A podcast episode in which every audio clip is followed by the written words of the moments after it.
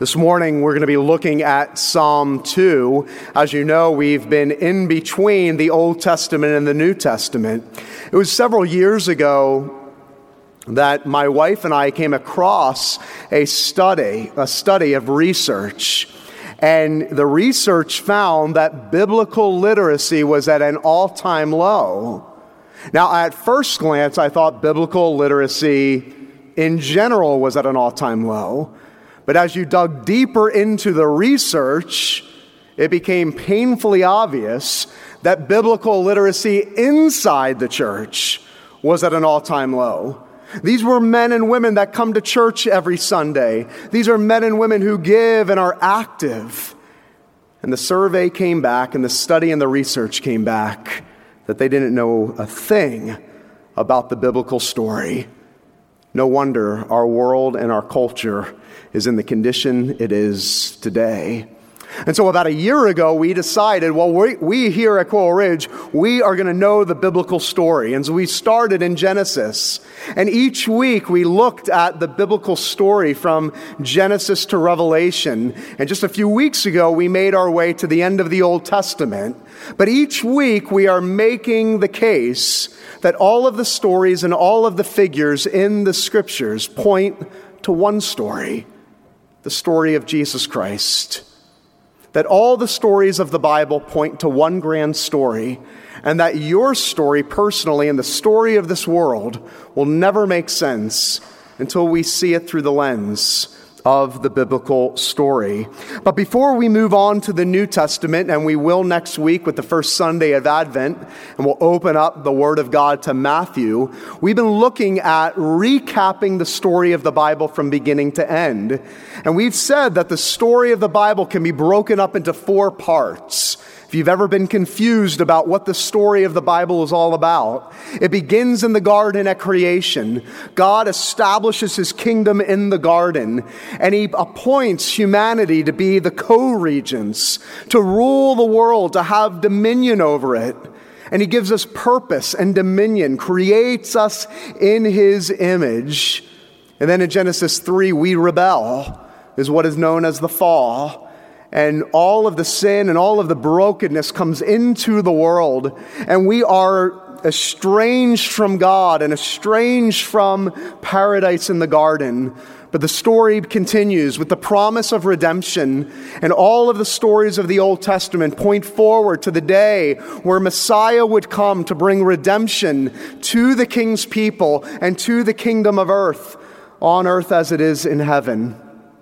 And then lastly, and we'll end here this morning, by looking at that final part of the story of the Bible, that's part of the story known as the consummation of the kingdom. You see, most people, most Bible-believing Christians, think the story of the Bible and the story of God ends with the story of Jesus coming 2,000 years ago, saving people from their sins. And the whole goal of the rest of the story of history is to get saved and get to heaven. And God basically cleans his hands and washes his hands of this world, wanting nothing to do with it anymore. But that's not how the story ends.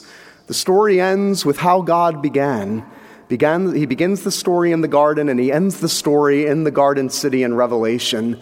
And everything in between is God redeeming his people and promising that the Messiah would come the first time in grace and the second time in glory to restore everything that is broken.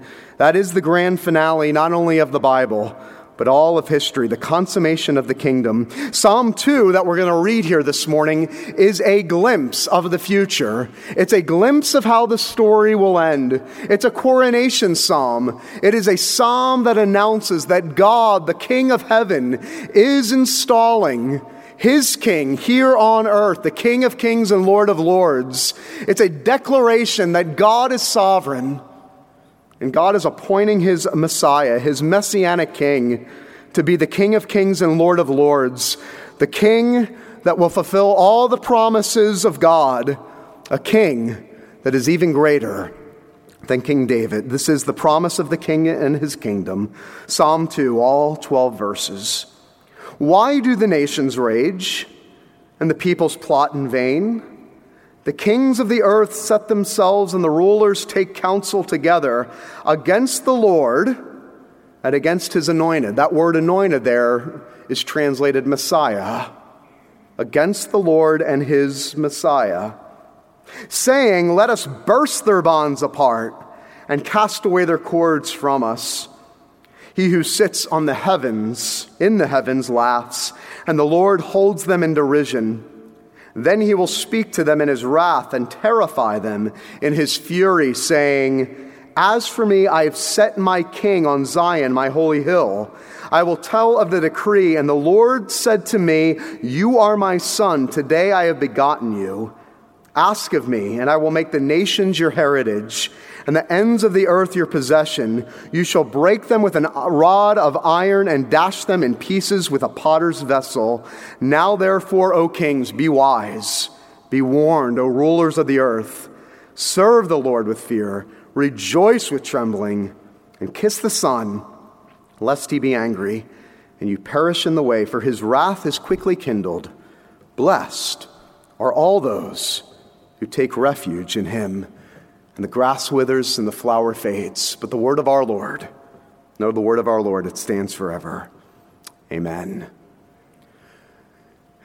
You might have happened to stumble upon it, but over the last 4 years, there is a new series, not so new anymore, but a series on Netflix called The Crown. Came out in 2016, and they release on Netflix a new season every year.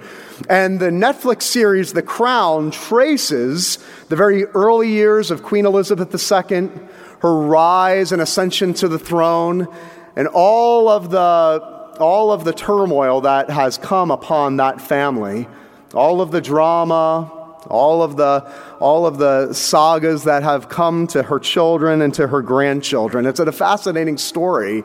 Traces her relationship with Winston Churchill and Margaret Thatcher through all of the wars and through all of the drama which has been part of the House of Windsor. What's more interesting than even this series, which I highly recommend, is recently it was revealed that it's one of the highest rating shows or movies on Netflix. And the individual that was writing the article and writing the review about how the ratings for The Crown are staggering was making the observation that it's no more popular than in America. And he says, isn't it ironic? A people in which their history of their country was founded on resisting the crown seems to be infatuated with it. He makes no conclusion, but I'd like to make this conclusion, that we as a people are obsessed with the crown. And the reason we are obsessed with the crown is deep inside of each one of us is a longing for the true king. Deep down inside of each one of us is a longing for a good king that would come to ensure that our story ends with a happily ever after. We all long for a king that will come to right all wrongs and to remove every tear from our eyes.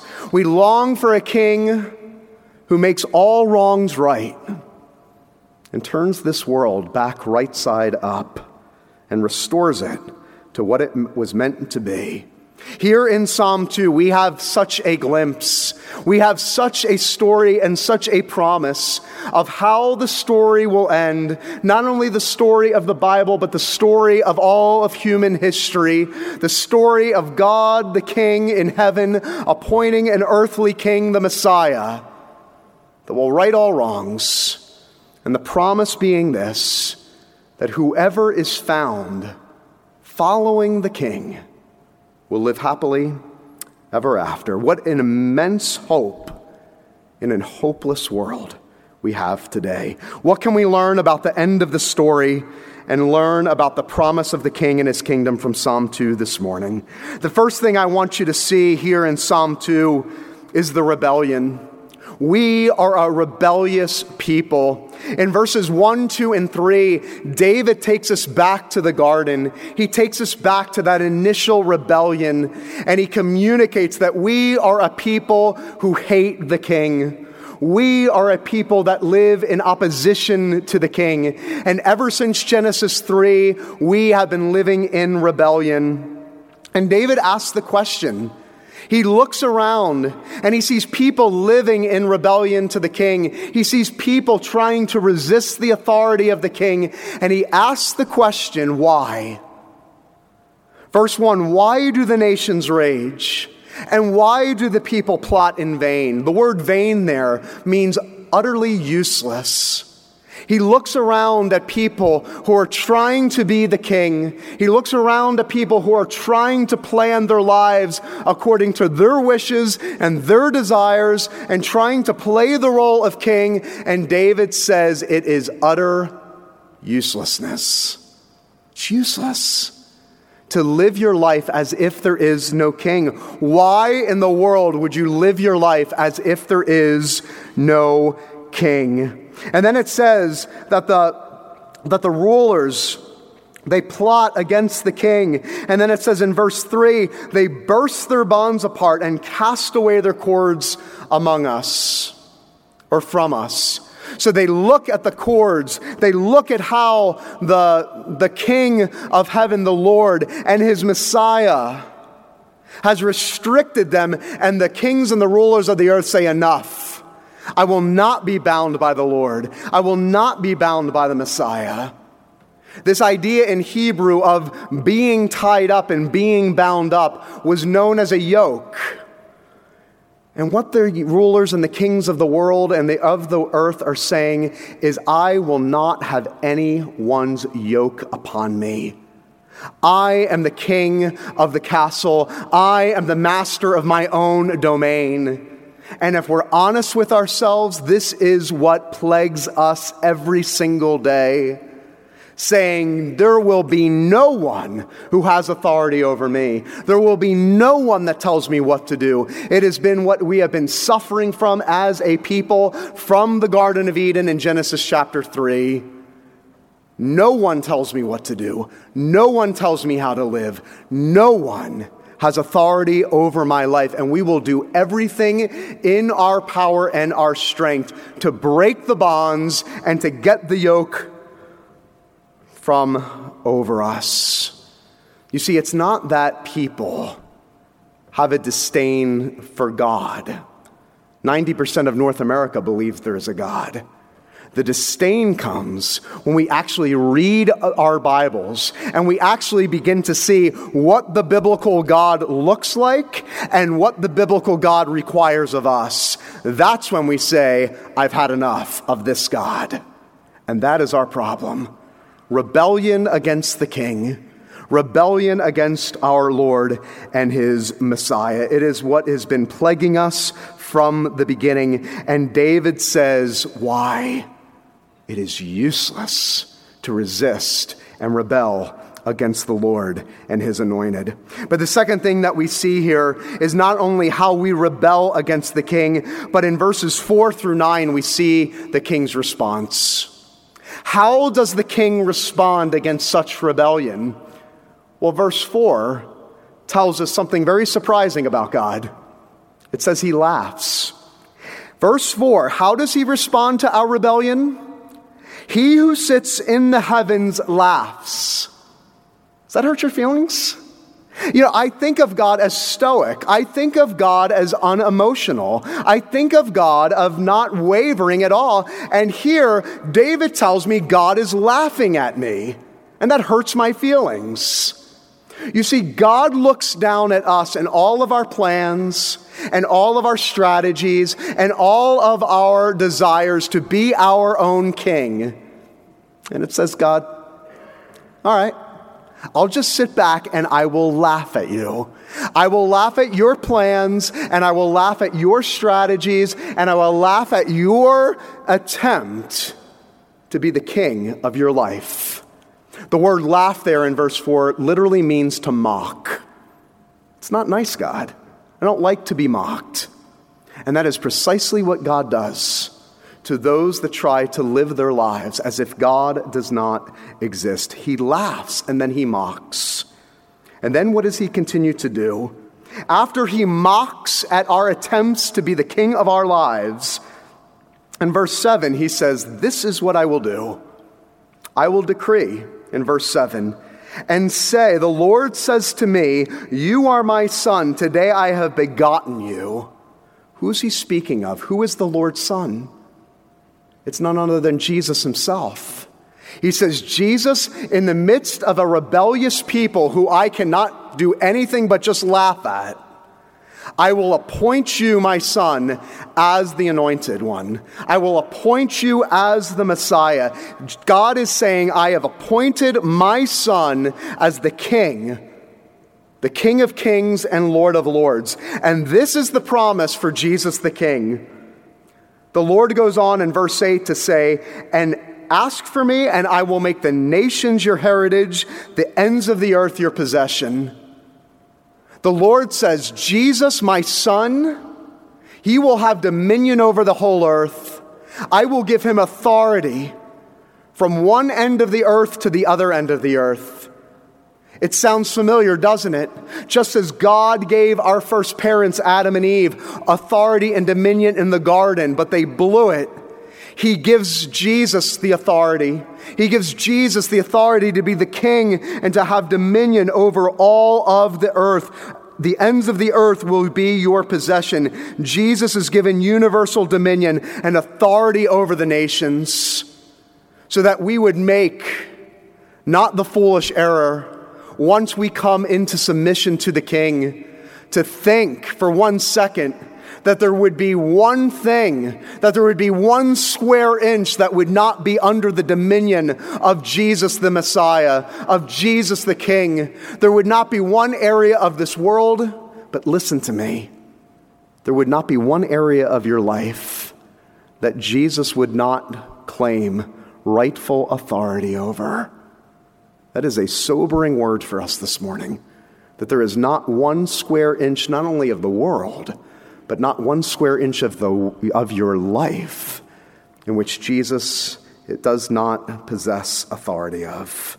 Verse 9, what else is promised the Messiah? Verse 9 says that you shall break them with a rod of iron and dash them to pieces. What is the Lord promising the Messiah? He is promising the ultimate final victory for Jesus the King. That in our lives, in whatever state you find yourself in this morning, know this, that Jesus will be victorious, that Jesus will win in the end. If you wanted to sum up the Bible in one statement, it is this: Jesus wins. And there is no Switzerland. There is no neutrality. Jesus wins, and you will either be for him or you will be against him. But make no mistake, Jesus has full authority over the heavens and the earth, and he will be victorious in the end. And that is the promise for all those who call upon the name of the Lord. You see, here is the word for us this morning. The word for us this morning is, yes, we have rebelled, but Jesus has been established on his throne, and he is making all things new. And the king offers a season of amnesty for all rebels who want to come home. No questions asked, no strings attached. He allows you to come home. He grants amnesty for all rebels who want to come home to the King. And that leads us to our third and final point this morning, the refuge found only in the King. There is refuge found in this King. In verse 12, it says, "Blessed are all those who take refuge in him." This word refuge at the end of verse 12 is the same word that is found in Psalm 46. God, you are our refuge and our strength. What is a refuge? A refuge is a strong tower. A refuge is a fortress. It is a place of utter stability and security in a world that cannot offer security and stability, the type of security and stability that your soul longs for. The Lord says, in my Son, the Savior King, you alone can find refuge in that place. And what does it mean to find refuge? We're told in verses 10, 11, and 12 that you are to serve the King and rejoice in the King and kiss the King. There is no in between. It is a call to ultimate surrender.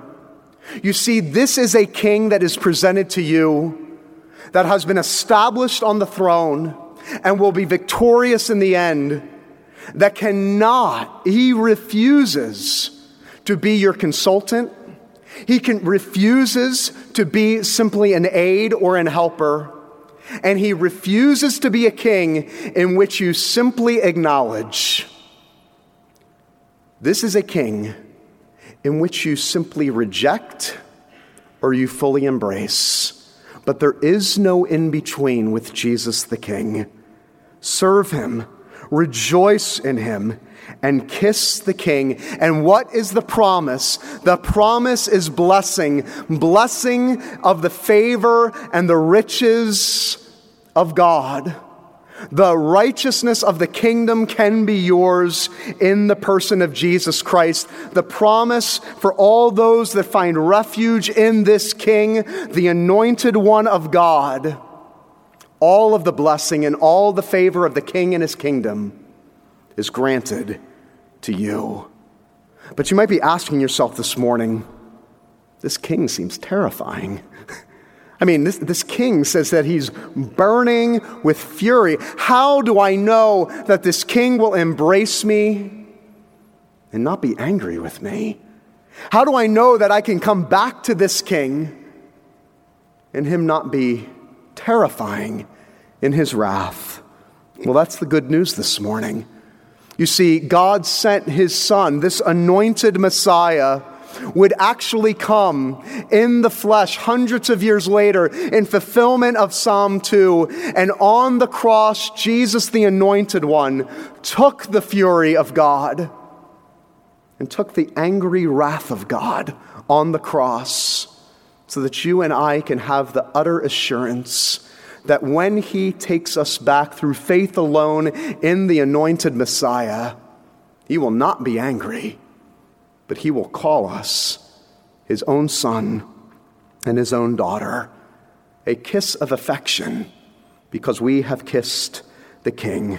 It is a story and a picture of utter submission, a kiss of surrender, a kiss of submission where we lay down our rights and we pay homage because we can't believe that we can actually find refuge in this king. Neil Armstrong and Buzz Aldrin flew the famous mission Apollo 11 back in the summer of 1969. First men to set foot on the moon. And Buzz Aldrin and Neil Armstrong recall as they traveled away from the earth and as they landed on the moon and they looked back at the earth, all they could see is a tiny little blue marble. And they looked to themselves and they said, to think on that little globe where have held all of the emperors and all of the presidents and all of the greatest feats of human history, right there on that tiny little dot we call the earth. They had the view that God had. And you could think for a moment the pride that swelled up within them.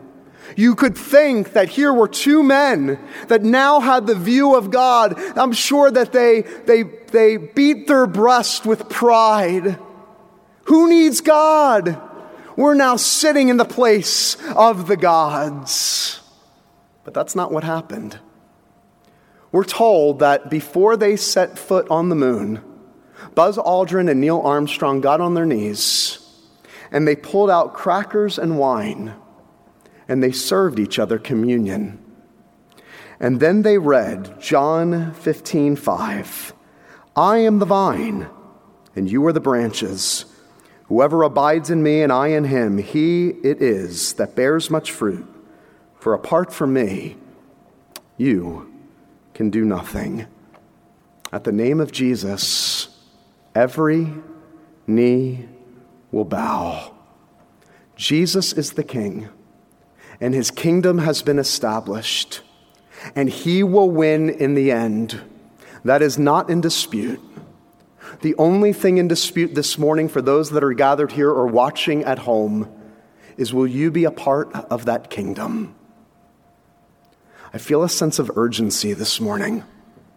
Last weekend, I lost two classmates, 40 years of age, alive one day and gone the next. Life is but a vapor. Will you surrender to the King?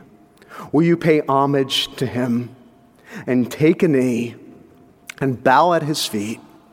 And may your life forever be changed. I don't care whether you're 16 tonight or you're 80 or this morning or 86. It is never too late to bend the knee, to kiss the Son, and surrender all. For after all, blessed are all those who take refuge in him.